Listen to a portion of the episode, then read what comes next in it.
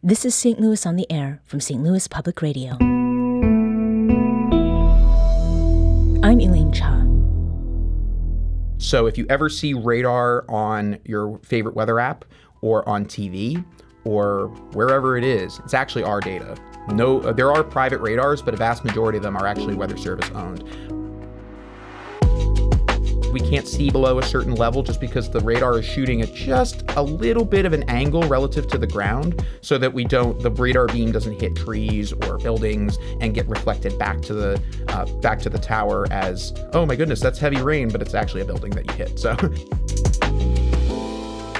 St. Louis just had the sixth warmest February on record, which may cause consternation among folks worried about climate change. But is there really anything to worry about? According to Matt Beitscher, not necessarily. That's because while climate changes have been observed, warm weather when we're used to cold is not all that unusual. Matt and his colleagues at the National Weather Service want the general public, that's us, to have more information about what weather is and how we can participate in tracking it. Joining me in studio to talk about it is Matt Beitscher meteorologist with the National Weather Service here in St. Louis. Matt, welcome to the program. It's my pleasure, Elaine. Thanks for having me. So, Matt, those of us who spent a few minutes in St. Louis will pretty readily attest that weather here can be very unpredictable. It's easy for most of us to try to make sense of these weather patterns by connecting it to climate change, but it's part of your and your colleagues' job to predict what the weather will be like. What are people getting right and wrong about weather and climate? Well, they're absolutely right that they're experiencing all different types of weather here in the city of St. Louis uh, and in the Saint, greater St. Louis metro. There, we we live in a very unique part of the United States, which is open to so many different types of air masses, kind of, you can think of them as bubbles of air that have different properties. So we are sometimes exposed to the bitter cold of Canada, and sometimes we're exposed for, to very dry conditions from the Great Plains, sometimes very humid conditions from the Gulf of Mexico. So our weather can change quite dramatically over the course of not only a few days or a few weeks, but just a course of a number of hours. Mm-hmm. It doesn't necessarily mean that each one of these events is a signal of climate change, but it is important to note that while we are seeing these more volatile and more extreme events in our world because of climate change, and that is becoming a more research founded uh, a more undeniable truth of our reality. Not every single extreme event or unusual event, just like the very warm February that we've had, can be attributed to climate change. Mm-hmm. And what is the difference between weather and climate, sort of in layman's terms? Absolutely. So, something I like to compare the two to is a mood versus a personality. So, weather is your mood. It changes from minute to minute. If you sit on traffic in traffic on 70, it, it will definitely change from minute to minute, you know, um, or hour to hour, day to day. But your personality is a longer term, averaged, sort of steady state, or in some cases, gradually changing disposition, right? Mm-hmm. So weather is sort of like your mood. It'll change rapidly. Sometimes and oftentimes actually external forces are at play. Okay. And the climate is a lot more towards your personality. It's long term and we look at the whole picture and longer term statistics as opposed to just what the atmosphere is doing on a given day at a given hour. And that reminded me of the word mercurial. I mean, I don't know how many people actually look at a, mm-hmm. a thermometer these days to see what's going up and down, but um, there was that association that I made there. Now, we just got out of one of the warmest Februaries on record. February 2023 was the sixth warmest in St. Louis. And then past warm Februaries include 2017, 1882, 1954, 1976, which was when I was born, and 1927. And that's in order from warmest to just a bit less warm. Mm-hmm. But still, warmer than what's on record. What exactly does that mean? And uh, to quote our producer, Maya Norfleet, what makes it so dang hot? It's that's a great question. So yeah, we have experienced one of the warmest Februarys in St. Louis on record, and that record, by the way, goes back to 1874. So that's almost 150 years of data that we have in the city of St. Louis. Uh, average high temperatures were eight degrees above normal. So the high temperature during the middle of the day, usually not all the time, but usually, uh, were uh, were quite a bit warmer than they normally are for February. And another thing to note, typically, and as a matter of fact, last February we had three separate snowstorms seems like every Thursday we had a snowstorm. We only got a trace of snow during the entire month of February. Very unusual. We usually have roughly four and a half inches of snow. Mm-hmm. Uh, that isn't terribly uncommon though for February. We are we sometimes, like I just said la- uh, a moment ago, we have bitter cold Februarys, and then we get maybe some abnormally warm ones. This one certainly has been one of the warmest. Uh, February is you're starting to get into a transition from the bitter, bitter doldrums of cold winter into spring. Mm-hmm. So during those transition months, you can experience a little bit of fluctuation in terms of temperatures. Typically speaking, it will depend on which way the wind is blowing, for lack of a better word. Uh, it, it depends on whether or not you're getting more southerly or southwest winds, which bring a lot warmer, more humid air into the into the region, or if you're constantly exposed to Arctic air masses, Arctic high pressure systems that will come down out of Canada and cause these bitter cold snaps, sort of like what we experienced last year. Mm-hmm. Again, it goes back to the difference between weather and climate. This one month of February is not necessarily indicative in and of itself of climate change, just because, just like you would say if, if you're cherry picking a normal month and saying, well, climate change isn't real mm-hmm. because we had a normal, it snowed in, in winter, congratulations. Uh, that's not necessarily the, the connection we make. When we look at things from a climate perspective, we look at averages. And as a matter of fact, we look at 30 year averages. So right now we compare normal. So I mentioned the eight degrees above normal as the, as the, for the maximum temperatures sure. in February. Uh. The normal that we look at is a 30 year average from 1991 to 2020. So every 10 years, actually, the National Centers for Environmental Information, part of the Weather Service, will assess the climate and they'll assess the averages and the highs and lows and precipitation that occurred across the United States and come up with new 30 year averages. So every 10 years, it actually rolls with us. So we just went through that process. And then in 2030, we're going to go through it again, 2040, 2050. So we're always comparing it to the recent past, mm-hmm. but not necessarily the entire period of record when we talk about normals. And why is it that people just just everyday folks don't know this. I mean, 30 years, that's a long period of time. Um, you know, our expectations then maybe of what we're seeing in the forecast are, are not necessarily realistic.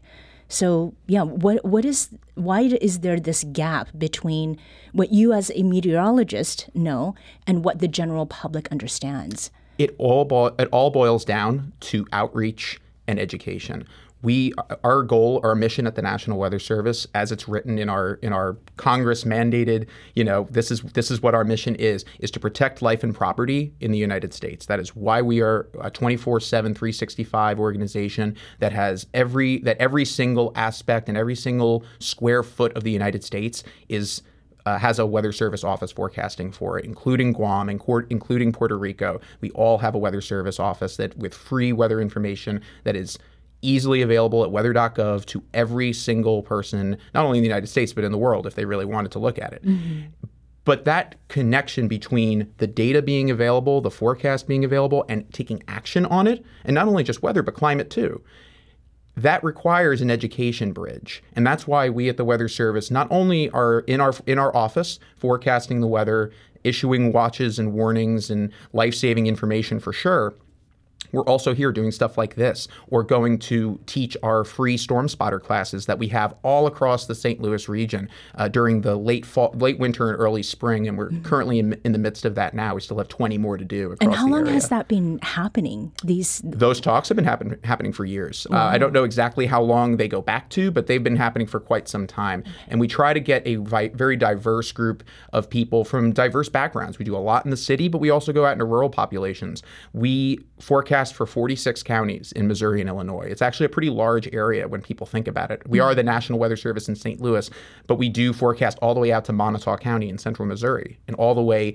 east over to Fayette, uh, just just uh, just uh, east of Effingham. So we have a pretty pretty large area to forecast for, and it's a very diverse group of people who have their own predispositions about weather and they and we and we have to go into these communities and listen to them it all starts with listening These predispositions, what are what are some of them? Can you give me an example of one that, um, as I understand, you are not a St. Louis native. Is there a predisposition that's kind of uh, specific to our region that that stands out to you? i think that people always will comment like we were talking about the the the fluidity of this weather. I mean, it, how quickly it can change, and how that is either indicative of climate change or no, that's just par for the course. That's just what St. Louis is. That is that's been my biggest understanding since moving here. I moved here about five years ago. Is that people really have opinions about weather. it may not be a specific one. It may just come up as they as they experience it.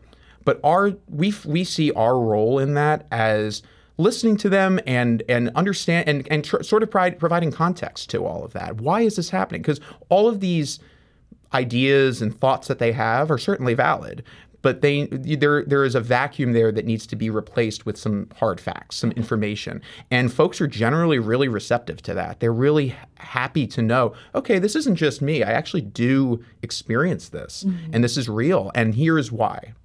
And giving us some hard weather facts today is Matt Beitscher, who is with the National Weather Service. He's a meteorologist. Uh, and we're getting a little bit uh, acquainted, I guess, with the way that we understand what is going on outside and maybe what is not. So, um, given where we are geographically, you've talked about the different um, weather forces that, that come into play. Um, when people come to join these um, storm spotting classes that you have, is there something in particular that that they're looking for, or um, you know, are, are, there ways that they want to apply this uh, this skill, not just to contribute to you know what you all are doing with the National Weather Service, but in their own lives? Absolutely. Uh, people come for a variety of reasons. So the reason we host these classes to start is that we have all the sophisticated technology. We have radar, we have satellite, we have observations, but we don't have one key thing, and that's ground truth all the time. Uh, we actually, it may surprise you to know, we can't see a tornado on radar we can see signatures of a tornado, but we can't actually see it because it's pretty pretty short off the ground. Yeah. And radars are, are looking. Hmm? Yeah, what are the signatures? The signatures you're looking for are rotation. So we have ways of seeing through radar which way the air is moving relative to the radar. Mm-hmm. Uh, so you're looking for rotation, and we can certainly see that. But typically, what we're seeing is rotation in the thunderstorm itself, not necessarily the rotation of the tornado. Mm-hmm. So the only way we can definitively say yes, there is a tornado on the ground it, through radar is if we have a rotation, and we also have what's called a tornadic debris signature. So essentially, the radar can see it has hit something. And by that point, for those people or whatever it's hit, it's too late. Right. right. So we want people in the in the field, especially further away from the radar, because where we are able to see in the atmosphere, decreases exponentially as you get further and further from the radar. Some parts of our, our forecast area that we are responsible for, the radar can't see below 10,000 feet, mm-hmm. which is a lot of weather happens in 10,000 right, feet. Right. So we rely on spotters heavily to tell us, yes, there's a tornado on the ground. So we teach them what to look for, the precursors of a tornado on the ground, and how to report those to us. Mm-hmm. Uh, we also tell them how to report hail, damaging wind, snowfall, and sometimes they don't want to do any of that, but they just want to learn about the weather, and that's an, that's absolutely fine. Yeah. This is a completely free class, and we we kind of geek out a little bit with them. Sure. And how do storm spotters get get information to the National Weather Service? There's a myriad of ways they could they could report them to us. They can call us. We're, I like to say we're one of the easiestly accessible uh, government entities you can call. You, you pick up the phone on our web and you call our web from our website, and it's maybe 45 seconds to a minute before you talk to a meteorologist. And you can just give the report there. Uh, you can t- follow us on Twitter at NWS St. Louis and submit reports that way. Follow us on Facebook, same uh, handle on the on the URL there, and you can submit reports that way. You can email them to us. There is a, an app on our website that you can submit the reports to. So there's so many different ways you can do that.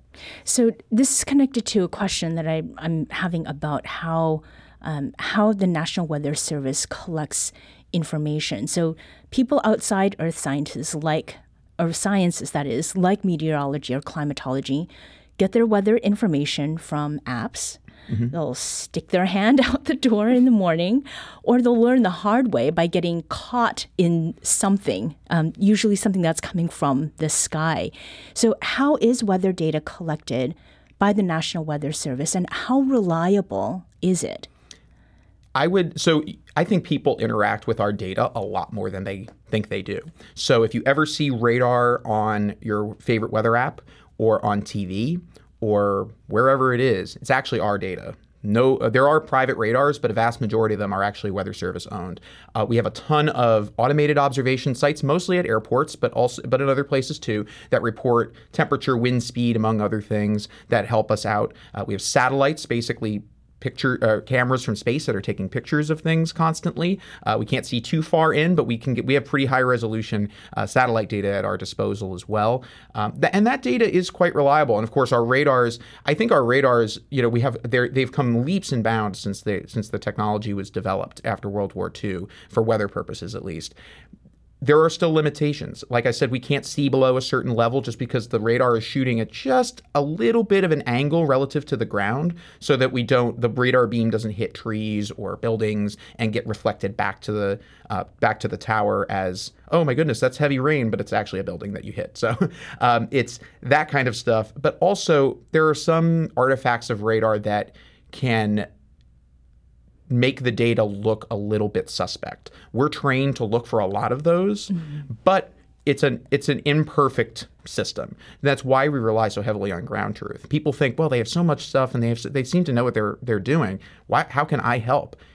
It's a great there's a great deal the public can do to help us and we really really encourage sometimes we're wringing our hands during some weather and we're like mm. man i wish we had some some some ground truth to, yeah. to, this and when people call we're so excited to talk to them about it is there a recent example of a time when you wished that you had more people calling in Let's see. Uh, for example, yes. So um, many people remember the December 10th, 2021 outbreak in uh, tornado outbreak here in the region, where we had unfortunately a few fatalities, one in Defiance, Missouri, and six in Edwardsville. Um, the there was another tornado that was down in southeast Missouri in Reynolds County uh, near Ellington that is one of those areas, one of those what, quote unquote radar holes that we have where we can't see too much on the surf on the ground. But if we had people calling in down there saying, My house was destroyed, or you know, somebody's house was destroyed, or I see a tornado going this way, that is super helpful to us. We'll sometimes adjust our warnings based on those reports. Mm-hmm. It's very important to us, especially in those areas that we have some um, some some den- uh, uh, some issues with radar quality and radar data. Mm-hmm. No, before we came into the studio, we were talking about um, both being transplants here mm-hmm. and experiencing weather in St. Louis that we've not experienced anywhere else. For you, it was uh, New York. Yep. I've lived in the Los Angeles area as well as up in, in Canada. Um, what is most interesting to you about the weather in the St. Louis area? To me, what's most interesting is I think what's most interesting to a lot of folks is how quick and how how just rapidly it can change and how many different types of weather you get. It's a great place to be a meteorologist because you really get to try your hand at almost every type of forecasting, whether it's flash flooding and heavy rain, winter weather, severe weather, extreme heat, extreme cold, even we even have wildfires. We have all types of we have drought, we have long-term things that that we forecast for as well and it's very it's very easy to get caught up, especially as somebody who's passionate about meteorology or earth science, to get caught up in all of that. But we have to remember the human toll it takes. And uh, I think a lot of folks, when they talk to us about weather events, they'll say, "Man, it must have been really exciting for you to work that event," or um, to to be issuing warnings on a certain day. But you have to keep in mind, our we are very dedicated professionals to protecting our to our mission of protecting life and property when we see severe weather, yes, our science brain is like, wow, that's cool. But on this, on our personal, on a personal level and on a mission-based level, we're our stomach drops. We don't want that to happen, and we certainly don't. We we certainly hope that everybody heeds our warnings and takes appropriate actions because we live in the community we serve. We're doing this for our not only for people that we serve, but for our family and friends the, you know that we all have a stake in the weather. Um, I will also say, with the more extreme events that uh, weather events that we're experiencing, some of which are due to climate change, it is essential now. We can't afford not to be weather aware. So it's important for things like what we're doing now, talking about the weather, learning more about the weather around us, and learning how to stay safe. It's important to do that now more than ever. Matt Beitscher, thank you so much for coming in today. He's a meteorologist with the National Weather Service here in St. Louis.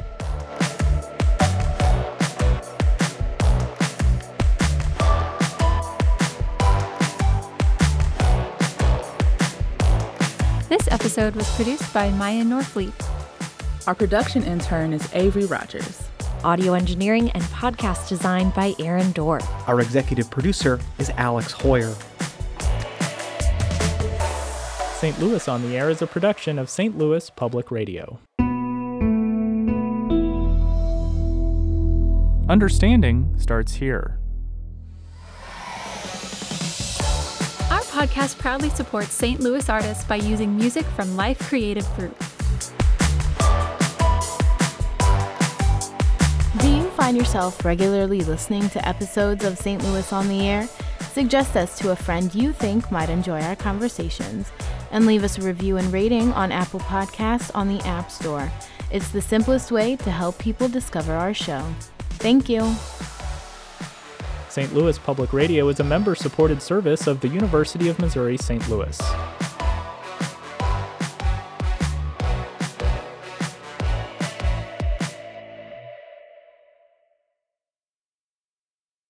Support comes from Missouri Forest Products Association, committed to sustainable and sound conservation of the state's forests, which support more than 41,000 Missouri jobs, resulting in a $10 billion industry.